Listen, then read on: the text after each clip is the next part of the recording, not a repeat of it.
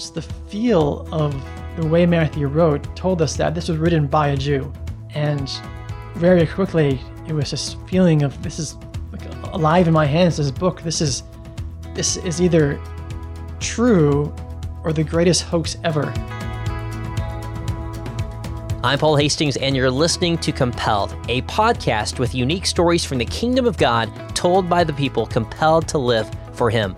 Last week, we heard from Eric Ludy, a well-known Christian author and speaker who's taken some unpopular stances for Christ and who shared about what total submission to God looks like. Today, we're hearing from Joe Friedman, who was a devout Jew for most of his life, but after attending a Mormon ward, was so unsettled by their depiction of Jesus, decided to read a Christian Bible for the first time and had no idea what God was about to do. That story coming up right after a word from today's sponsor. I met with Joe Friedman in his house in Round Rock, Texas, and his wife Shoshana joined us as well. We're going to take a little while setting up today's story because the context of Joe's background plays an important role in understanding how God has worked in Joe's life. So for the next ten minutes or so, we're going to hear a lot about Jewish beliefs and practices, but trust me, it's worth understanding before we dive into the story. Joe grew up in Philadelphia and was raised in a family that was proud of their ancestry and devoted to their Jewish way of life. I asked Joe to describe what that practically looked like. Uh, we were at synagogue every Saturday. My father often would chant Torah on Saturday mornings. My father was a tutor for this for years, for, for people's bar and bat mitzvah. And then when I grew up that age, I also, he taught me how to chant Torah. And so through my teenage years also, and even sometimes in college, I would chant Torah on Saturday mornings.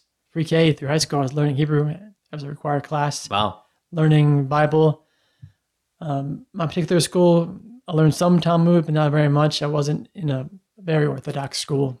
But we learned, you know, this is what you do on every holiday, and this is how you, this is what you do surrounding a wedding, surrounding a funeral, surrounding a baby's birth, on top of our old normal studies and through science and math and English, whatever else. Were you a nominal Jew or a devout Jew? I would describe it as somewhere in between. Yeah.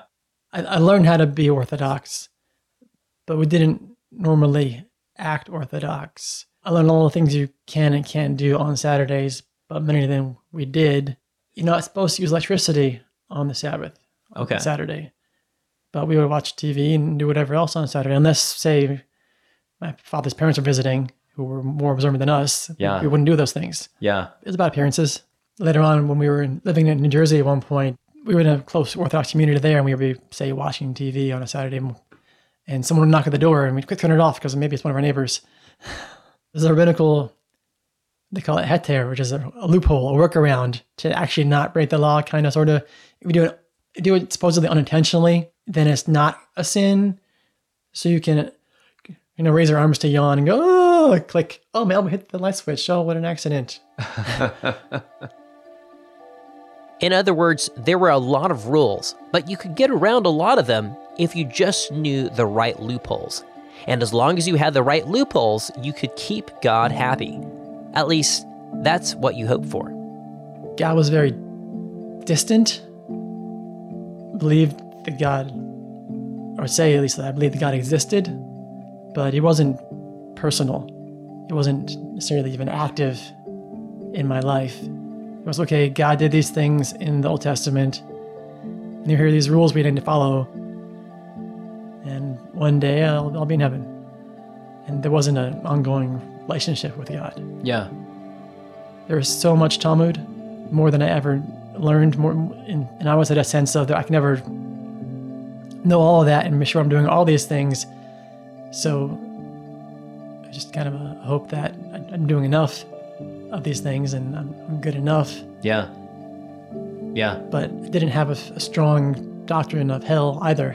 Yeah. What what was your what was your concept of hell at that point? What I was taught in school was there's a place that's more like Catholic idea of purgatory. You can go there up to a year based on how badly you've sinned in your life. Unless you were a murderer, an idolater, or an adulterer, then it was permanent.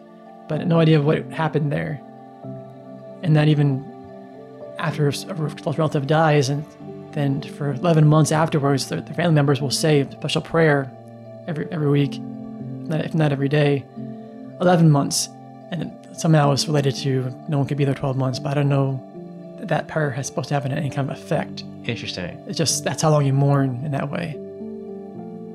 If you listen closely, you heard Joe's mention of the Talmud. For those that aren't familiar, there are two components of Jewish law and theology, the Talmud and the Torah. I asked Joe to explain more. Sure. So what Jews call it is written Torah and oral Torah. Okay. Written is what we have written down in the Bible. And the, in Bibles, the Jewish Bible is the same, the same books as what Christians have. The entire Old Testament? Uh, yes. That's what I mean, yes. And a little bit different order of some of the books, but it's all the same books. Oral is expanding on what's written so we can apply that, but it's passed down oral tradition. It's like when the Bible says you can't make fire or you can't work, well, these are the thirty-nine things that you can't do that must mean. The Bible says don't do any ordinary work. What, what, what's that? What does that include? Well, the rabbi said these thirty-nine things.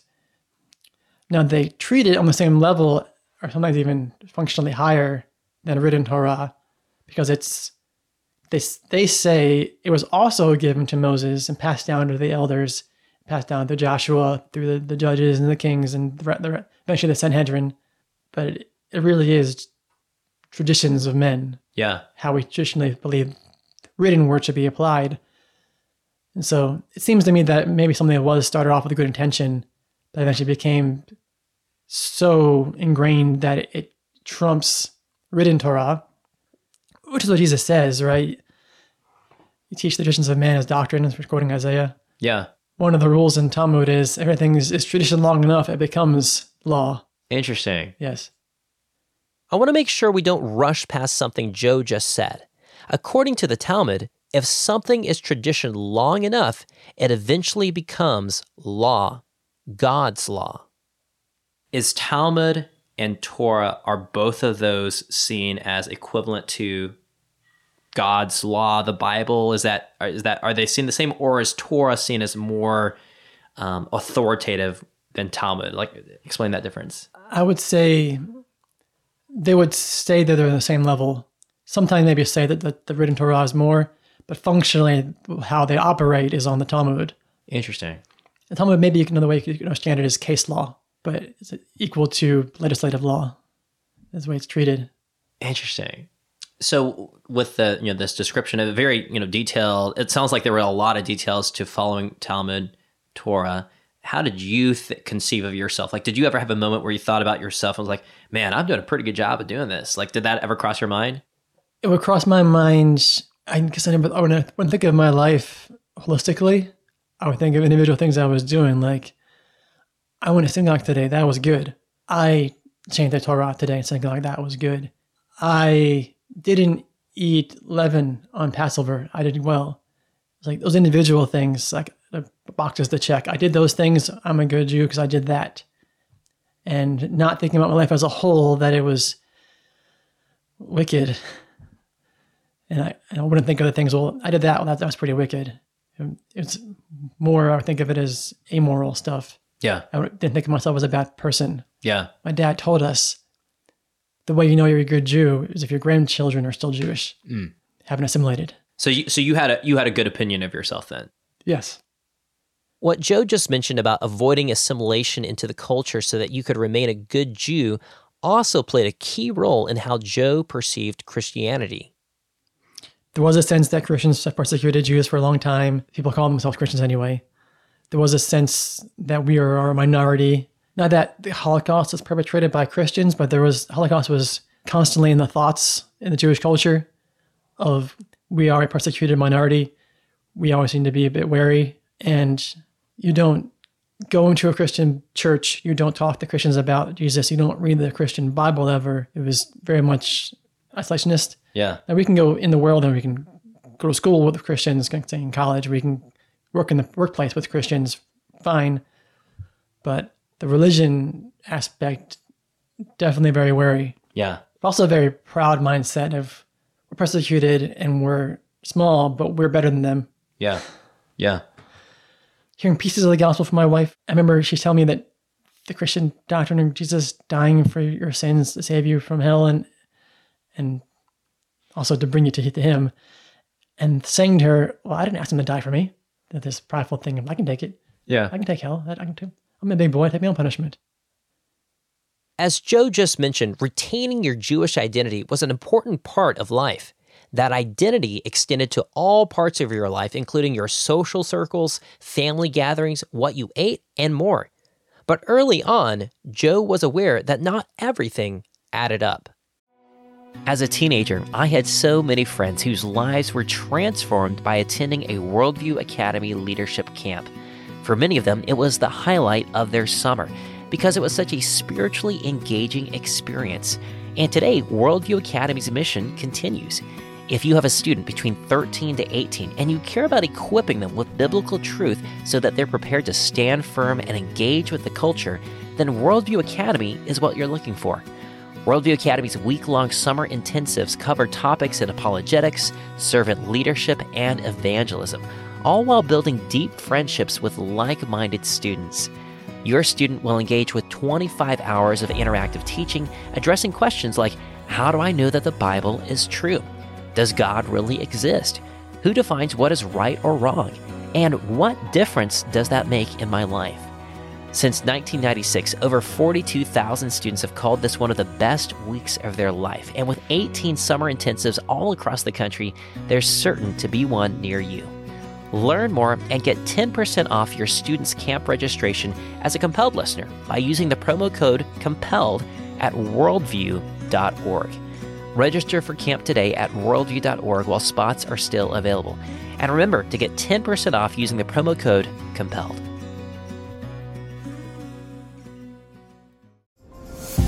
Summer is here, and so is the chance to take a breather from school. And there's a decent chance that the subject your student is most excited to take a break from is math. But it doesn't have to be that way, especially if you're using C T C Math. Their focus is helping your student learn at the pace that's best for them. Every lesson is fully online with interactive questions and clear explanations. And their video tutorials take difficult concepts and break them down into digestible ideas. But here's the crazy part. They have a twelve-month money-back guarantee. That's right, you can use C T C Math for an entire year. And if you don't like it, or it didn't work out for you, or if you're just unethical, which as a Compelled listener, I hope you're not, then you just shoot them an email and tell them that you'd like your money back, and they'll gladly refund your entire purchase, no questions asked. There is literally no risk for an entire year. You can't beat that. Because their heart is to serve your family. That's why they sponsor Compelled, so that we can continue creating stories that will bless and encourage your family. And they want to do the same for your students' math needs. So whether summer is a time for your student to catch up, keep up, or move ahead, C T C Math is there. Learn more at c t c math dot com. Again, that's c t c math dot com. I can look back now and see that throughout my Jewish life, there were always things that rubbed me about it, things that didn't hold together or make sense. I have this memory of being in synagogue on a Saturday morning and reading the Bible in front of me and reading Genesis six and seeing how God said that everyone was evil in their thoughts all the time and wondering what's, what's different now. In the Bible, I read sacrifices multiple times a day in the temple. We don't have that anymore now. Pray multiple times a day. Who said that was the same thing? Clearly we can't go sacrifice. We don't have that temple anymore, so I guess we'll pray. But I never got a satisfying answer for that. One of the, the confusing things about my school growing up is, I mean, this class, God created the world, and you go across the hall to a math class or a science class and get taught evolution. And I went with evolution. It's almost like religious beliefs and functional living were, were separated. I, I did always think Judaism was on some level, some way the same level as any other religion. And if mine didn't hold, fully hold together, well, none did. So it's not like I didn't have a sense of looking elsewhere. I didn't desire to look elsewhere. Yeah. I didn't think there'd be anything else. There would be another answer out there. So like I mentioned at the beginning of the episode, we wanted to spend some time setting the context for how Joe approached his faith.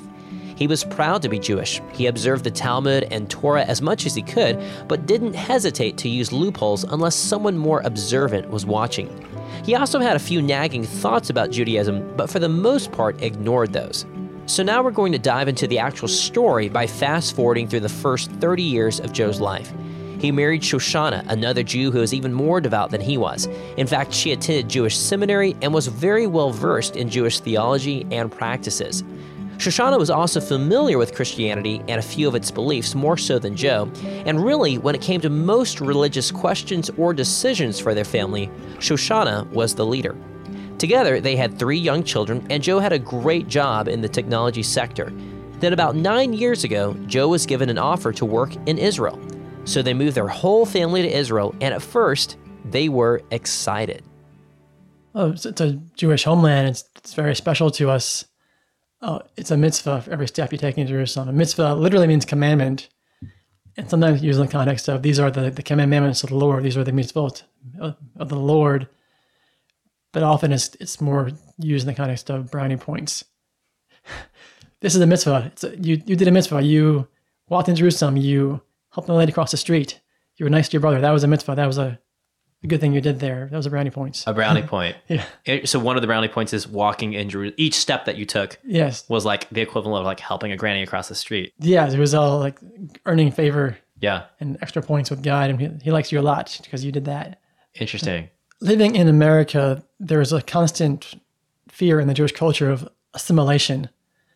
And to us, this word means you just become like the Gentile culture. You just kind of stop doing Jewish things and just become like a secular whatever person. And then that's one less Jew in the, in the, in the community and in the world. And statistics about the Jewish community shrinking, about half of Jews are intermarrying with non-Jews. And, and so if you're living in America and you want to maintain a Jewish identity, you have to be doing Jewish things. Going to synagogue, following some rules, wearing a, a kippah, Hebrew word for head covering. One thing we liked about living in Israel was the fact that I live in Israel is enough of an identity keep maker. I don't need to be so observant. I'm a Jew. I'm in Israel. I'm, of course, I'm a, I'm a Jew. I'm, I'm a good Jew. I'm in Israel.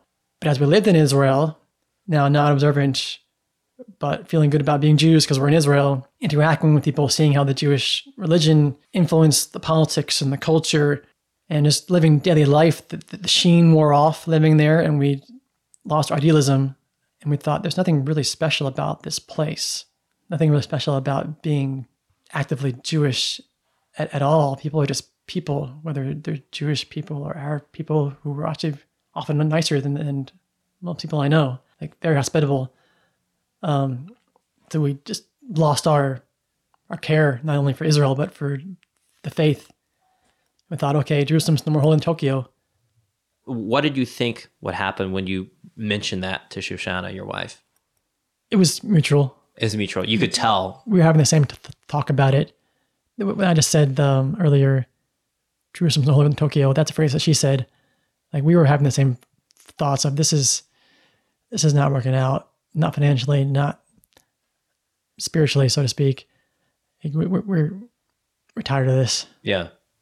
So you became disenchanted with Judaism by actually living in Israel and being surrounded twenty-four seven by Jews. Is that is that is that what I'm hearing? Yes, by Jews, by law, laws we saw that were repressive. Because in the Israeli government, it's a parliamentary government where you have to form coalitions of different parties in order to have a majority to make any laws passed. To make any laws passed, you have to satisfy each party that's in your coalition. Though the two major parties that back and forth are Labor and called the Likud. Um, they can't make a coalition without having this group called Shas in their gar- in their coalition. And Shas is ultra-Orthodox, and Shas always wants more and more rabbinical laws into the political civil system. And so f- to satisfy them, there's often laws getting passed so that they can pass the laws they do want. And so there are things in Israel like, if you're not both Jew, a man and woman, you can't actually get married in Israel. You have to, say, go to Cyprus, get married, and come back. Oh, wow. Um, that and other things like that just made us feel more and more like this is just repressive or corrupt, often we saw. And we just disenchanted with Israel, disenchanted with, with Judaism. It It just got secular and unspecial. Yeah. And if it's, when you lose the specialness, you'll lose the reason to fight through the financial stress of it. After being in Israel for a year and a half, the Friedmans had had enough. Instead of having the amazing experience they had expected, they had become fed up, not only with Israel, but even with the Jewish religion. They packed up their things and moved back to America. So when we got back to the States, we were deliberately secular. We even started telling our kids that we didn't believe in God, which is a spiritual low point for us. Yeah. Of course, we were dead in our sins the whole time, but we were more dead at that point. Yeah. It was a low time for us. They moved to Austin, Texas, and decided to begin homeschooling their kids for academic reasons. They wanted to make sure their children had a community of friends, but since they were no longer attending synagogue, they weren't sure where to start. At the time, one of our neighbors, where we were, was Mormon.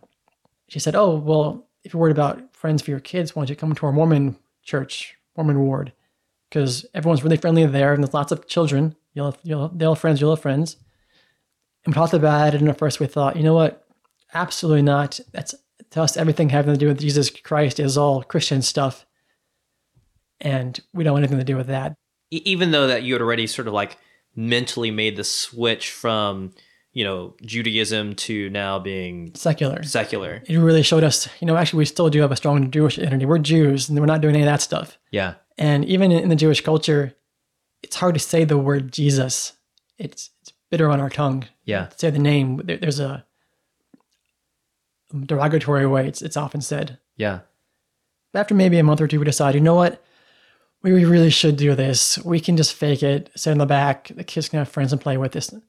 So with the mindset of, you know, our religions are not really real. Let's, let's just go. Kind of dry and, and boring to me, the service, and uncomfortable. Not only was I in a Christian, quote unquote, service, uh, building I was in, in service, I, I didn't like it.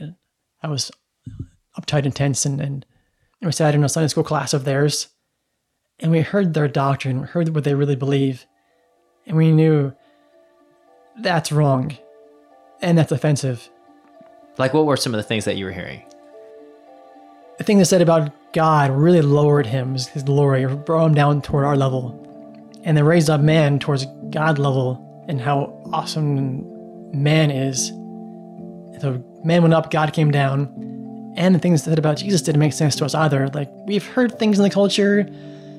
Um, my wife went to a, a public high school and heard things in her culture. She knew, we both knew that, both academically and in our hearts, like, that's not Jesus. I don't know fully, even barely know who Jesus is, but I know that's not Jesus. So the story we heard that they that just totally turned us off was they had this belief that before the world was created, God made this a big assembly of every person who's ever going to be created. Because they have this belief that, I guess, that all souls created from the beginning, just waiting for their time to come into a body. Okay. If I'm messing that up, and Mormon can correct me. But they were all there at this big council, and God asked them, how should he create the world? How should he create people? Sinful or sinless? Something like that. And Satan was there and said, you should make them perfect. And Jesus was there and said, my idea is you should make them good, but then they'll fall, and then I'll go slice some of them. And God picked Jesus' idea. But the crazy thing about it, there's so many crazy things about it. First of all, that he was asking people's opinions. Yeah. That you were there too, and their, their doctrine, their theology. It could have been my idea that I was picked. Yeah. And top of it all off, makes Jesus a hypocrite, because when he did come, he came perfect. Yeah. Like, what's going on here? So we left, we drove away, and we thought we were never doing that again. But who is Jesus? Because we know that wasn't him. So was this like bothering you, like their perception of who Jesus was? Yes, it was bothering us. But I don't know what was really wrong. I don't know what the truth really is about Jesus. I just knew that wasn't right. So we drove from there to Barnes and Noble to buy a Christian Bible. That that very day? That that moment. We drove from that Mormon church to Barnes and Noble to buy a Christian Bible. And we saw this poster on the end of the bookcase listing twenty plus different translations of the Bible, and I had no idea. I never heard of any of these except for King James Version, that translation I heard of. So that's what we went with. Though I had heard a country song years ago talking about the red letter. I didn't know what it meant. Yeah. um, we go home, put the kids down, and that evening, sit down on the couch in our living room, and we say, what should we read to figure this out? And she said, we'll open on the first page of the Christian part. So open up to Matthew, which is, as we learned, written with an audience in mind that has a Jewish background who would get the references and get the connections and and get the, the allusions and the prophecies fulfilled and understand this was to fulfill this prophecy and just prove to people who knew their, knew their stuff, Jesus is the promised Messiah. He is the one we've been waiting for. This is the guy. And that's the book that you guys decided to start reading in. Yeah, it was page one of the New Testament. Yeah. So let's read that one. Start there. And we started reading it, and you've heard about the doctrine that with, you, with, with the Spirit, the Scripture comes alive, and it's, it's real and active, and it's not just dead pages of black ink on it. That's what we experienced. We didn't have words for it then. But we started reading it, a bit hoping, a bit skeptical, a bit just curious, quickly moving from skepticism, curiosity to, oh, huh, this is this is penetrating. This is feels real. This is this be real. I remember saying to my wife, "This is either true or the greatest hoax ever. This is right. This is real." I, I didn't expect that when I started reading it. You love Christian testimonies. Otherwise, you wouldn't be listening to Compelled. But imagine if you could enjoy compelled stories from Christians throughout the ages, including those who've already passed away.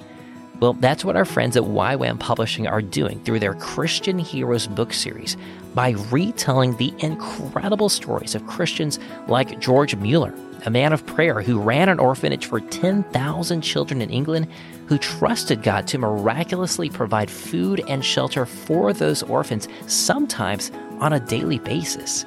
Or Elizabeth Elliot, whose husband was murdered by the Auca tribe in Ecuador, but chose to forgive and move in with the tribe to share the gospel with them. Or Brother Andrew, who during the height of the Cold War smuggled Bibles to Christians behind the Iron Curtain, all under the noses of communist border guards who could have imprisoned him for life or worse.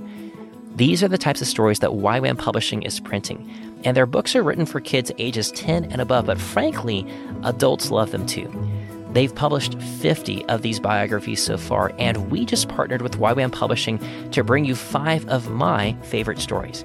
These are the Christians that have inspired my faith and millions of others for decades, which include the three testimonies I just mentioned, as well as Corrie ten Boom and Amy Carmichael.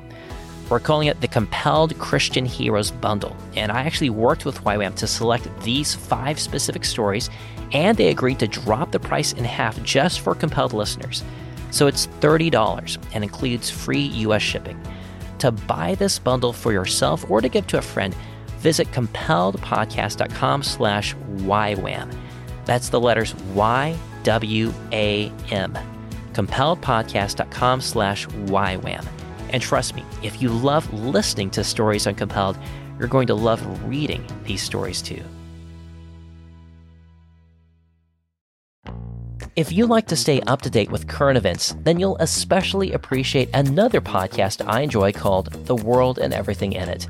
It's a daily news program about thirty minutes long, delivered every weekday morning by Christian journalists from around the world.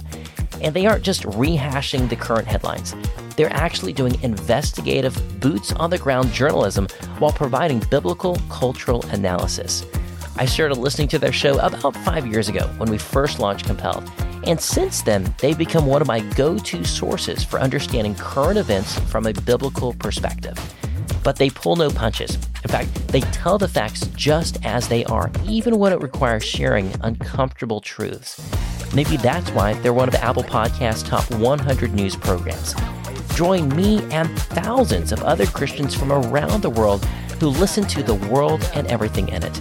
Just search for The World and Everything in It in your podcast app or visit W N G dot org.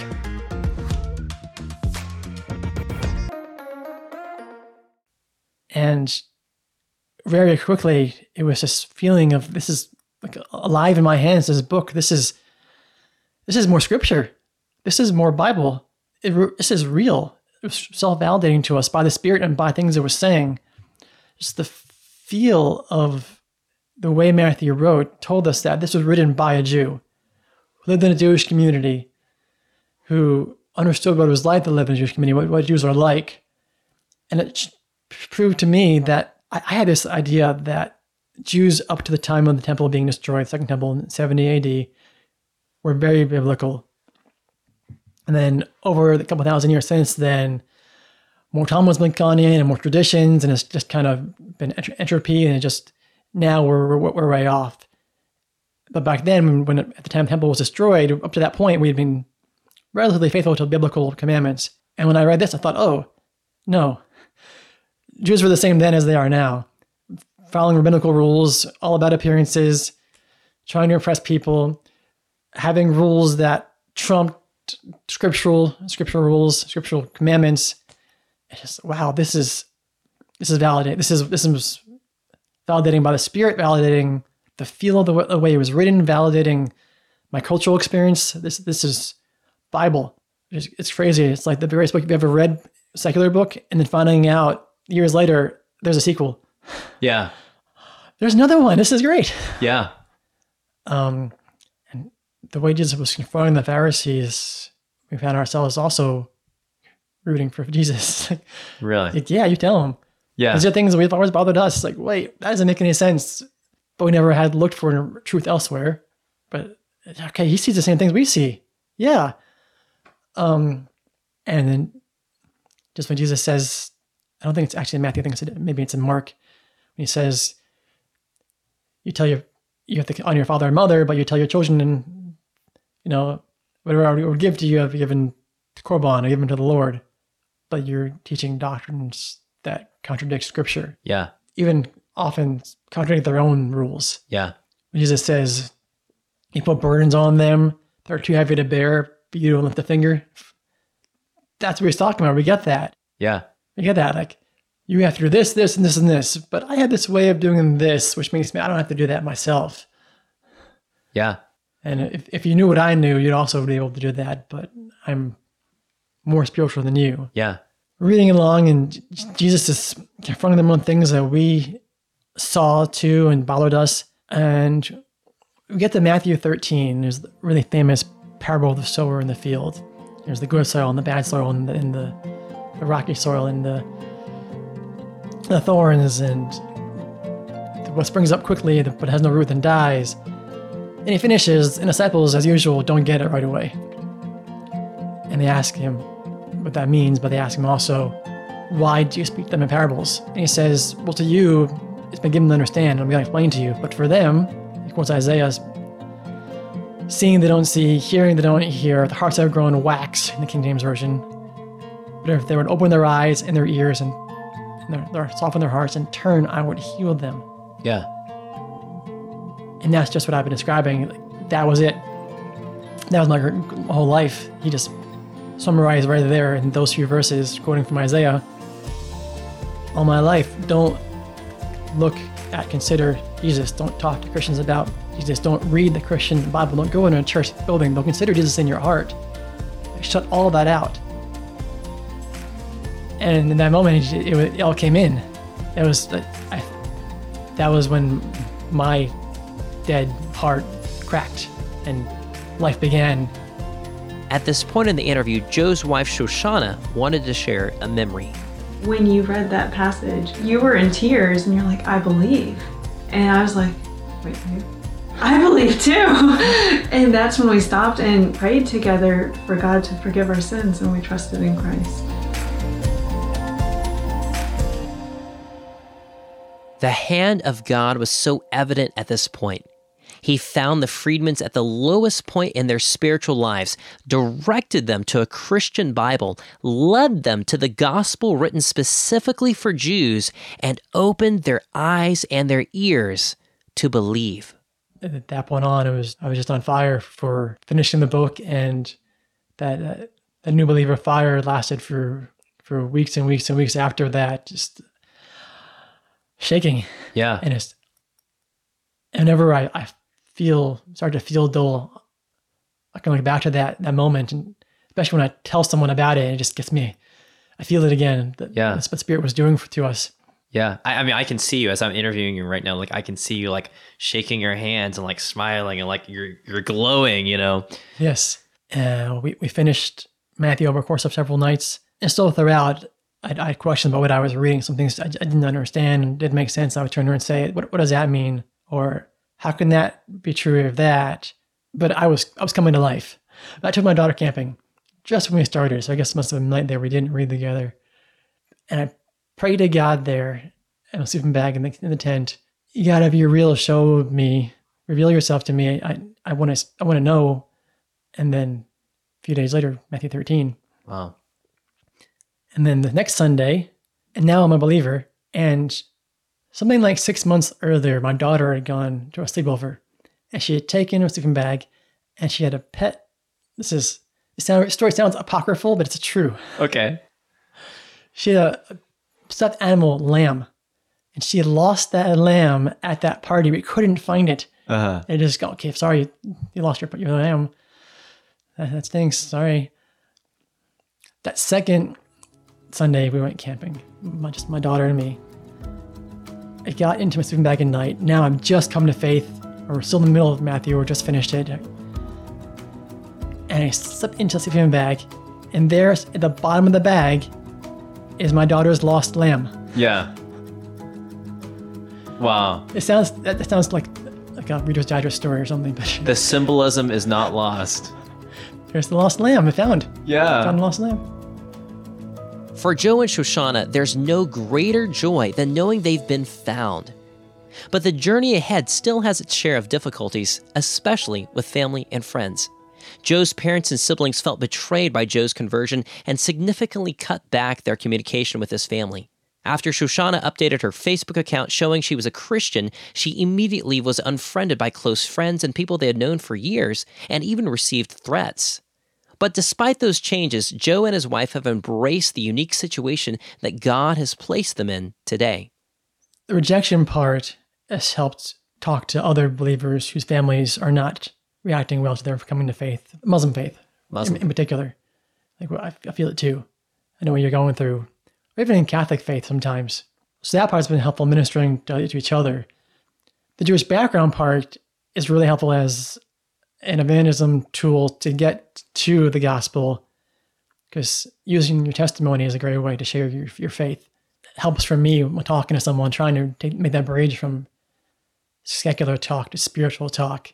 It's like, oh, what languages do you speak? Or, oh, how did you grow up? Somewhere in there, we're going to get to often my testimony. Yeah. And I get to bring it out and share. Also, it shows us that no one is too far. No one of any faith is too far from the gospel. What advice would you give to our listeners who have Jewish friends and they want to witness to them, but they're not sure how to even go about it? This is my favorite question that I get asked. Great. Because there's a simple answer, and there's a longer, more drawn-out answer. And the simple one is tell them the gospel. They, they need the truth, and they need the Spirit. Tell them the, the, the pure, unedited gospel, and allow the Spirit to work or not in that, in that time. Yeah.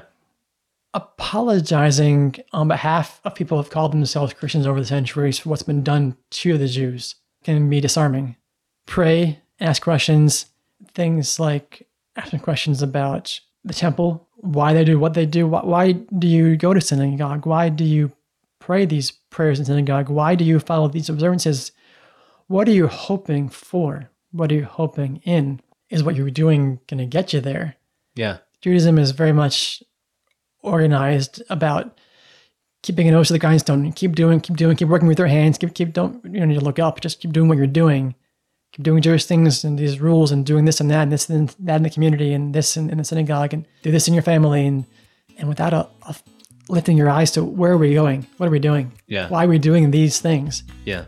But the point is to, to love people and, and ask them these questions in a loving way and in a I care about you kind of way.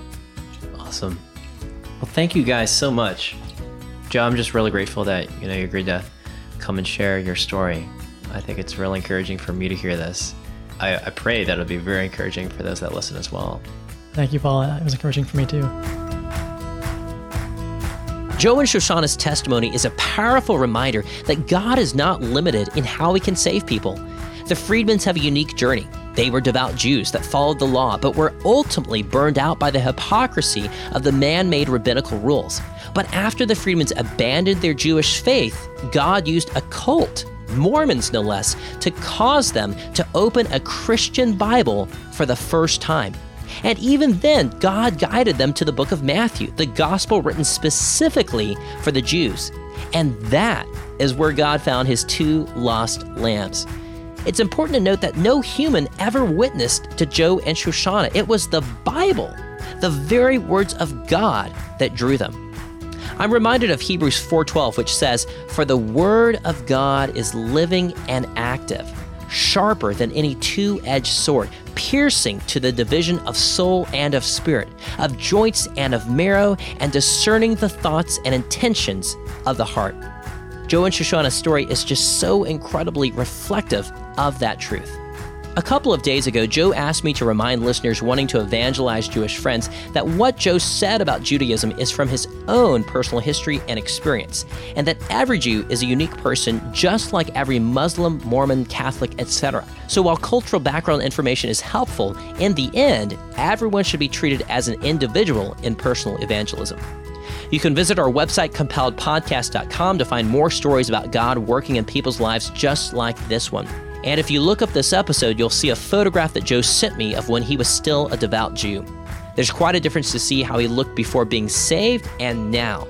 Also, we'll include a link to a book that Joe recommended called Questioning Evangelism by Randy Newman, which Joe highly recommended as an excellent resource for anyone pursuing evangelism. Again, you can find all of that at compelled podcast dot com. You can find us on Facebook and Instagram at Compelled Podcast and on Twitter at Compelled Show. Also, please consider leaving us a five-star review wherever you listen to podcasts. That's one of the best ways to help other people find our show. If you enjoyed today's story and want to keep hearing more, here are a couple of ways you can help out. The first way is to join Compelled as a monthly member starting at ten dollars a month.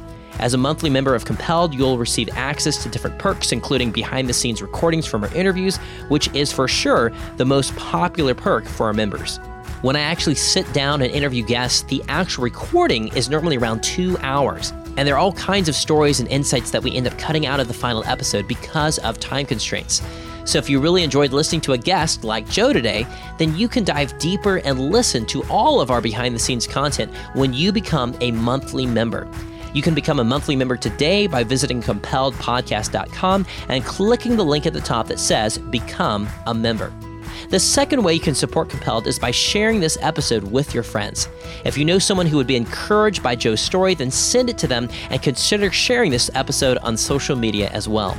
It really makes a difference and helps spread the word about the show. This episode was edited by Zach Fowler. Find him online at zach fowler imagery dot com. Our logo was designed by Josiah Jost. View his work at siadesign dot com. Our website was created by Ben Billups. Follow Ben on Instagram at ben dot billups. Our media assistant is Frank Alegria. Find him on Twitter at the frank alegria. Our music outro is by Ben Jackson and Brian Facchino. And our assistant producer is none other than my wonderful wife, Sarah Hastings. Our guest next Tuesday is Kathy Brace, who grew up in a dysfunctional and abusive home and made some terrible decisions leading to a downward spiral without a glimmer of hope, until Christ appeared and offered her the only hope that she had. Stay tuned for a sneak peek from that story. I'm your host, Paul Hastings, and we'll be back with another compelling story next Tuesday.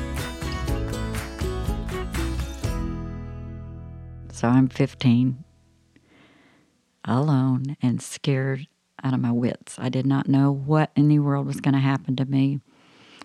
No explanation of anything. I woke up, and I'm still in the delivery room, and they told me it was a boy and that I uh, could not see him. One last thing before I go. If you'd like to meet up this year in twenty twenty-four, I will actually be on the road for a few events, either speaking or exhibiting at some conferences. I am still nailing down all the details, but already I know that I'll be at the Texas Homeschool Convention in Fort Worth from April eighteenth through twentieth, the other Texas Homeschool Convention in Houston from May thirtieth through June first, the Home Educators Association of Virginia Convention in Richmond from June sixth through eighth, and there's also the chance that I might be at some other events in Louisville, Kentucky, and Nashville, Tennessee later in the year, but we haven't finalized those details yet. If you live near any of those locations, then I'd love to meet you. You can also see our latest up-to-date calendar of events at our website, compelled podcast dot com slash events, and I hope to see you there.